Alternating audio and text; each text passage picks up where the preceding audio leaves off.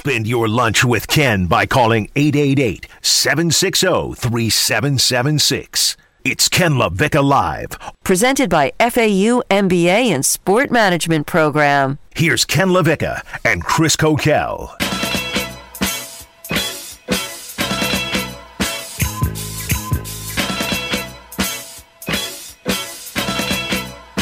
Going to talk all things college football in Florida just a moment. Ken LaVicka live with Theo Dorsey hanging out with us uh, at Theo Dorsey TV on Twitter. Follow him, Theo Dorsey, here CWP TV News Channel 5, WFLX Fox 29, making the sacrifices, working the weekends so we can know what's happening in sports locally.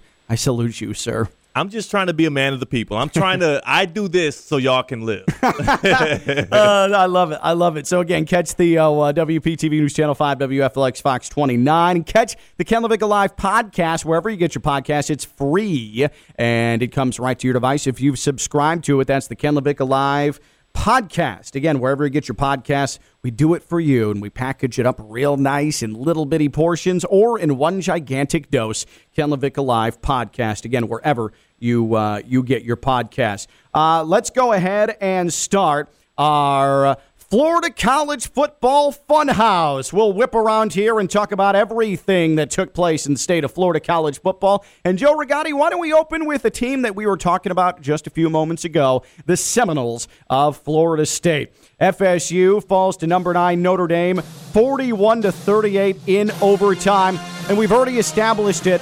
Mike Norvell probably should have gone with Mackenzie Milton. Mackenzie Milton, I don't care who practiced better in the fall.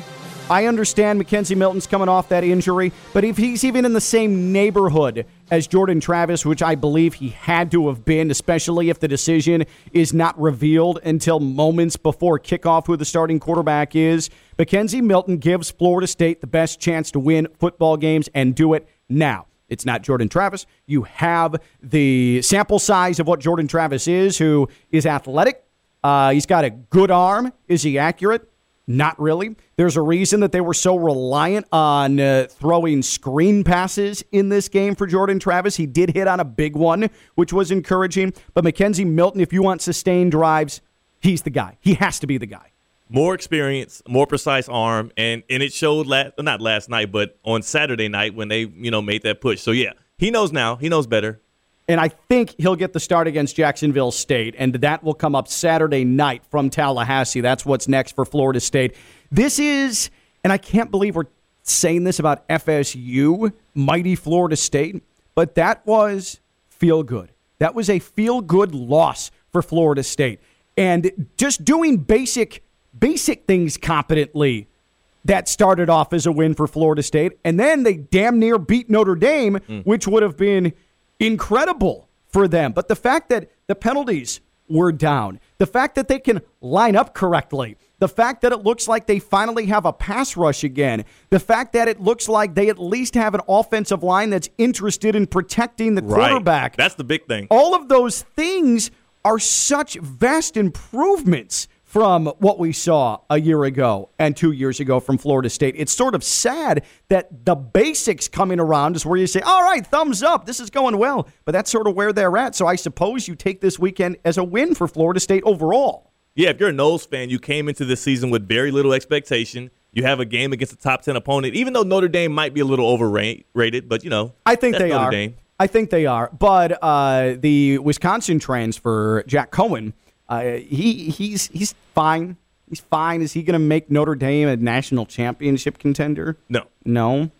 Is Mackenzie Milton was Mackenzie Milton better than Coan Late? Yeah.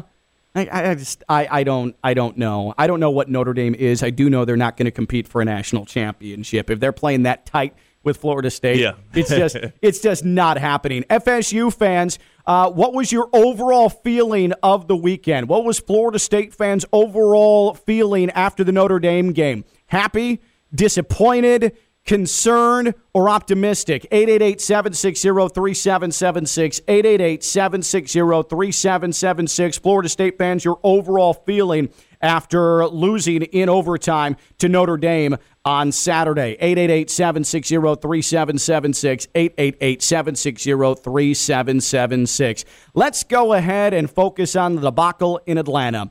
The Miami Hurricanes and Alabama Saturday from Atlanta, and this was over immediately.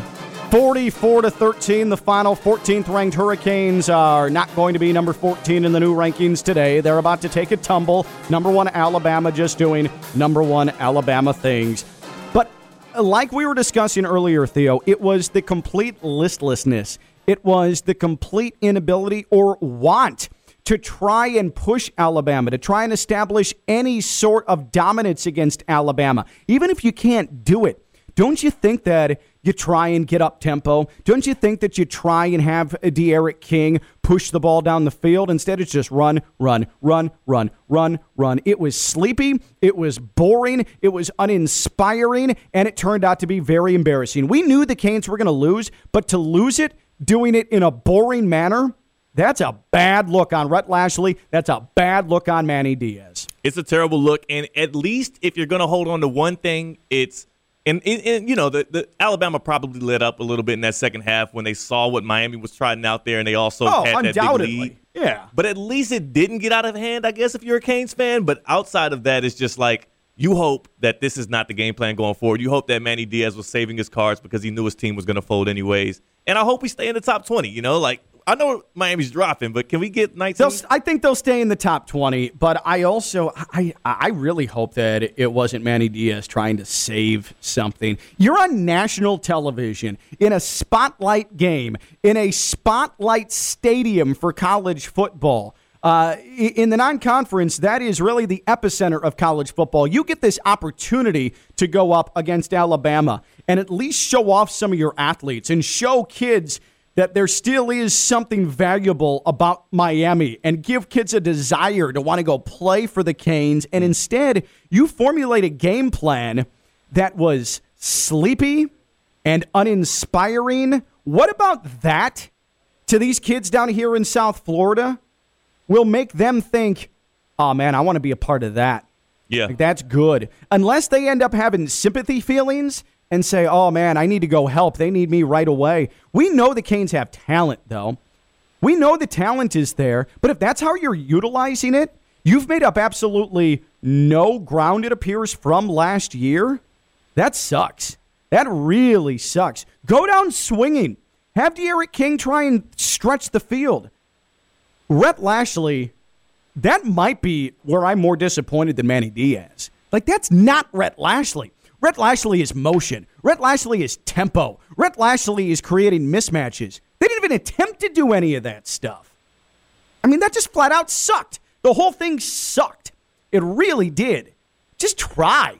Try. And you're right, Alabama started benching guys in the second half, and that's when Miami made up ground. And the most embarrassing part for me as a Miami Hurricanes fan is the turnover chain debacle. Oh, all right. So let's discuss that. Let's discuss that. And Canes fans, how are you feeling after Saturday against Alabama? 888 760 3776. 888 760 3776. In a year where it definitely appears like the ACC is completely up for grabs. Oh, my goodness. Completely up for grabs. That's what you trotted out there against the number one team in the country, with the country watching, with the nation watching. And let's be clear about something. This is the second time they have opened the season in a hallmark game. Uh, a couple of years ago, when they opened against LSU uh, in in Dallas at Jerry World, where they didn't show up in that game either.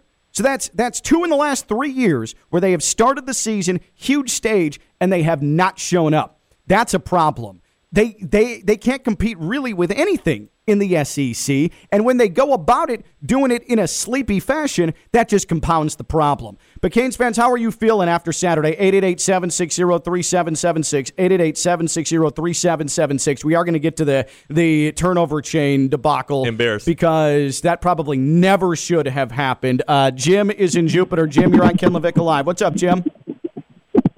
Yeah, hey there, Ken. Um, a couple of uh, polls have already dropped them to 25. The official AP and coaches poll hasn't come out yet, but they have these other SI poll and a few Yeah, others. sure. That po- that So they're really the big thing for me was, um, sorry, the big thing for me was I just don't think D'Eriq was at full strength because there was no run pass option the entire none. game. Absolutely none. And we were talking about it earlier, and Jim, you might be right. Like he, uh, Theo brought it up. He might be dinged up. They they may just be limiting his contact. That also is a problem, though, if that's the case. I I can't think of any other reason why they Yeah.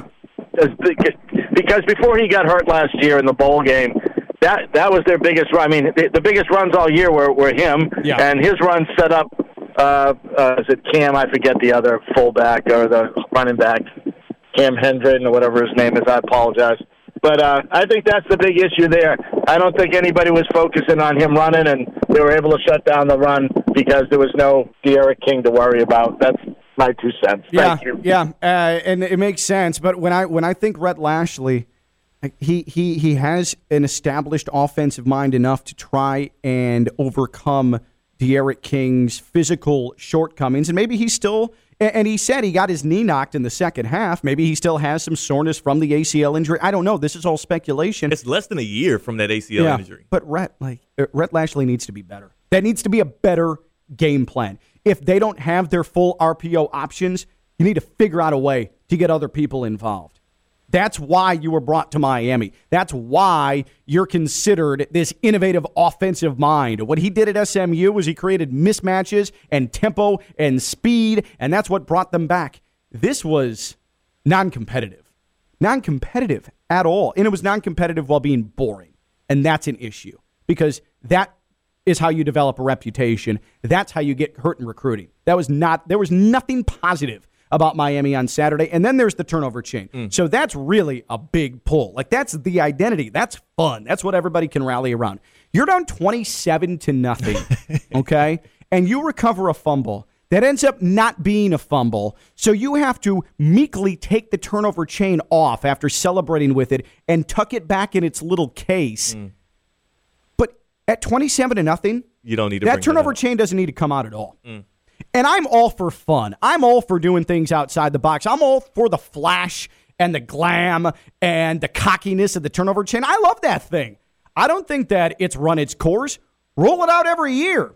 But when you're down 27 nothing and you're getting your face kicked in on national television, that thing cannot see it, it cannot see the light of day. It just can't. Yeah, there's got to be a protocol there. And that's the first time it really came up, especially in the national spotlight. I'm not sure if it happened in one of those games nobody was paying attention to because Miami is starting to sadly turn into that kind of program because they build up the hype and then they get blown out in big games. But to bring out the chain down 27 zip, like Manny Diaz, somebody on that sideline has to be like, no. Yeah, this is a bad idea. The equipment manager, somebody, because I was already embarrassed when we brought the chain out. but to then- yeah, yeah, that was like double embarrassment, right? It's embarrassing to bring it out down oh. twenty-seven to nothing, and then when you have to like meekly, oh no, that wasn't a turnover. Put it back in the box. That's awful. As soon as they started reviewing it, he should have took it off quickly while they're still showing the replays on so TV. So the cameras can't Yeah. catch him. Right, right. Oh, quick, quick, take this, yes, take this, take put it, it back off. in the box.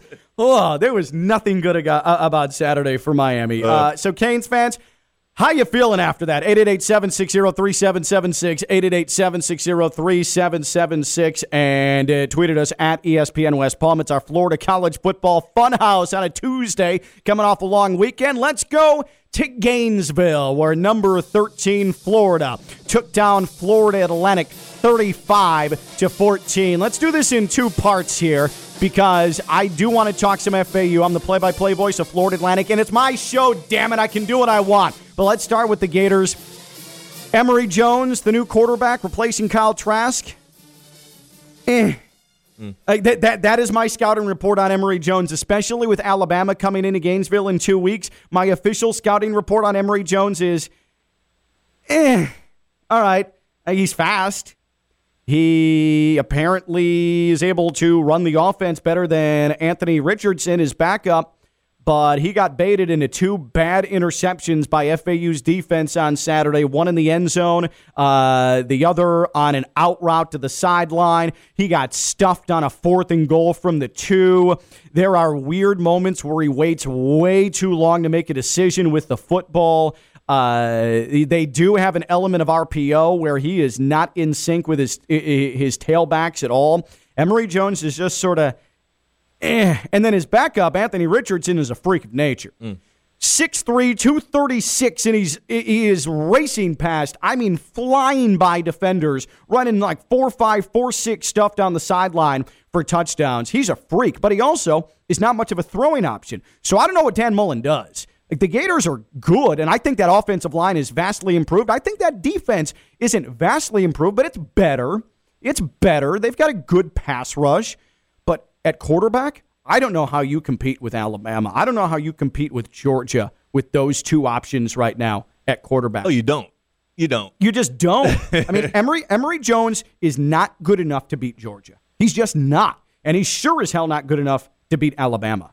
Dan Mullen's going to have to get weird. But the real question is who is? Who is? Because Alabama is foolproof. They have like an All American Yeah. kicker. They have an All American. quarter. forget Alabama. What Yeah. about Georgia then? They well, that defense is is ridiculous. You know, so I don't know like what Florida's outlook is. I don't know how like ambitious these fans are. You know, I'm not. I don't have a lot of Florida Gators guys on my timeline on Twitter, but you can't have you can't possibly have high expectations for this team in the SEC this year. Yeah, it, it just it seems like a transition year for Florida, and I know the expectation is beat Georgia. The expectation is always going to be let's win the East. Let's at least get to the SEC title game and take our shot, and maybe pull off something shocking like they almost did last year Yeah. against Alabama. But there is there is going to be a drop off in offensive production. Those running backs, those veteran running backs, uh, Dameon Pierce is awesome, but they're not going to be able to do it all. Demarkcus Bowman is awesome. They're not going to be able to do it all. Emory Jones is not a solid quarterback. Anthony Richardson is a freak, but how many designed runs can you set him up on before SEC teams finally figure you out? Can I try something here with him? Can I do a cross racial comparison? Because Sure. We, don't do enough of those. We don't because we always just do uh, in racial comparisons, and it's really lazy. I Yeah. like where you're going. Please do, Theo. I'm going to give Richardson the Taysom Hill treatment. I think he is like their utility. Doesn't he play some special teams too? He's like running down on kicks. Well, they had him out there as a receiver on the Hail Mary at the end of the first half. Right. So he's a Hail Mary receiver. Yeah. He's lining up at receiver a couple other times. He's quarterback and he's obviously running the ball when he is. I think he has that Taysom Hill element to that offense.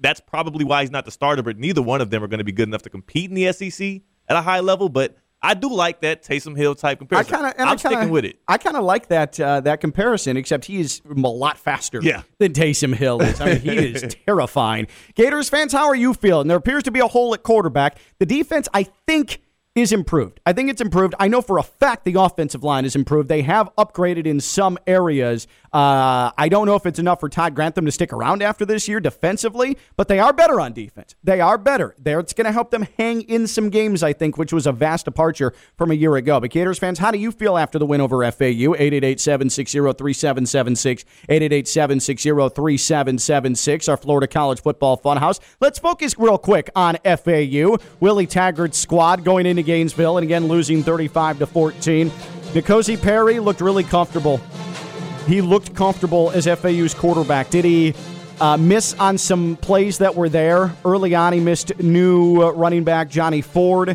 uh, from USF, the USF transfer, on a deep ball that would have been a touchdown. Uh, he missed deep uh, on another play in the third quarter. But FAU was in the Florida territory every possession of the first half. I mean, N'Kosi marched him down the field. He was accurate. Uh, and he's got weapons. Uh, and I think that once FAU gets back into group of five play, like they're going to this weekend with Georgia Southern, then they go to Air Force.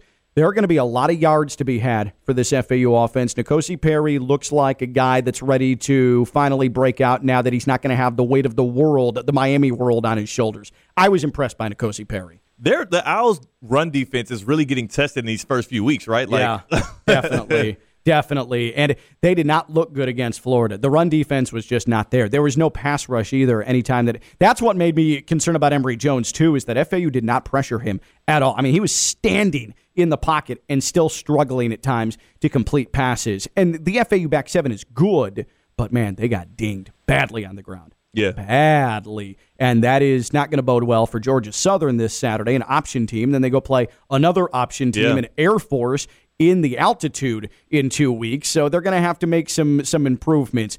The back seven is fine. The pass defense is going to be fine. The rush defense looks a little bit dicey. The offense is going to be much better than it was a year ago, uh, with especially because N'Kosi Perry is FAU starting quarterback. FAU fans, you get this treatment as well. How are you feeling after the Florida game? You can tweet at us or call 888-760-3776 or call or uh, uh, tweet rather at ESPN West Palm. Our final two here as we uh, whip around in our Florida College Football Funhouse. Let's go to Orlando and let's go to UCF. Now, we know what happened last week, this game last week. UCF taking out Boise State, a big comeback 36 31. My big takeaway from this is Gus Malzahn is wearing Hawaiian shirts now to his press conferences. He has fully embraced the UCF lifestyle, and they're good. They're really, really good, and they're fun. And I think that Gus Malzahn truly appreciates being at UCF.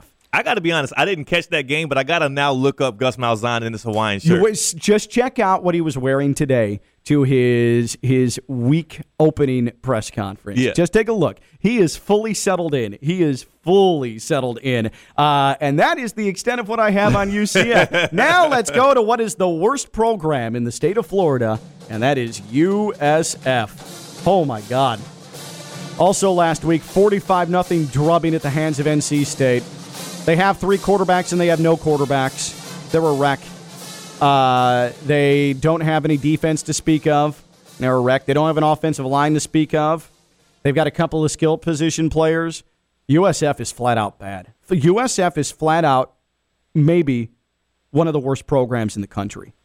It's bad. What a long way they have fallen. And I know this was a bit of a reclamation project, but they got a lot of work to do. yeah. It's awful. I, I almost feel bad talking about them and not like FAMU or something like that, another D1 school. And I think they're on FAMU's schedule this year, so Yep. maybe we'll see. They'll they'll battle it out. And uh, you know, FAMU just dropped to what Jackson State in the Orange Blossom Classic, Yeah. which was huge. But I have nothing on USF, so I, I do like the idea. We should get an HBCU uh, update from Theo each Monday. every month let me know because Okay. especially because I think it would be dope to bring in that FAMU band. You, I like all of these other college bands we got with the intros. It's But making it's this not, segment. it's not family. That FAMU band was I amazing. I, was out there at Hard Rock Stadium this past uh, Saturday uh, when Jackson State taking Yeah. on FAMU, and that was man, that halftime show was better than the football as per usual. I love when uh, when FAMU comes down to play the Canes and everybody sticks around until halftime to see the FAMU band, and then everybody just gets out because It's it's, like forty five to nothing at that point. So, but yeah, that, that's the draw. That is the draw, and that is your Florida College Football Fun House. We do it every single. End of weekend, start of week, I should say, and especially with the long weekend, had a lot of catching up to do. When we return here on Ken LaVicka Live, we are going to get to the coolest moment of the week, and we're giving you a chance to win a 50 50 $50 Stormhouse gift card. We're playing a little college football coaching trivia. He's Theo Dorsey. I'm Ken LaVicka. I'm live on ESPN 1063.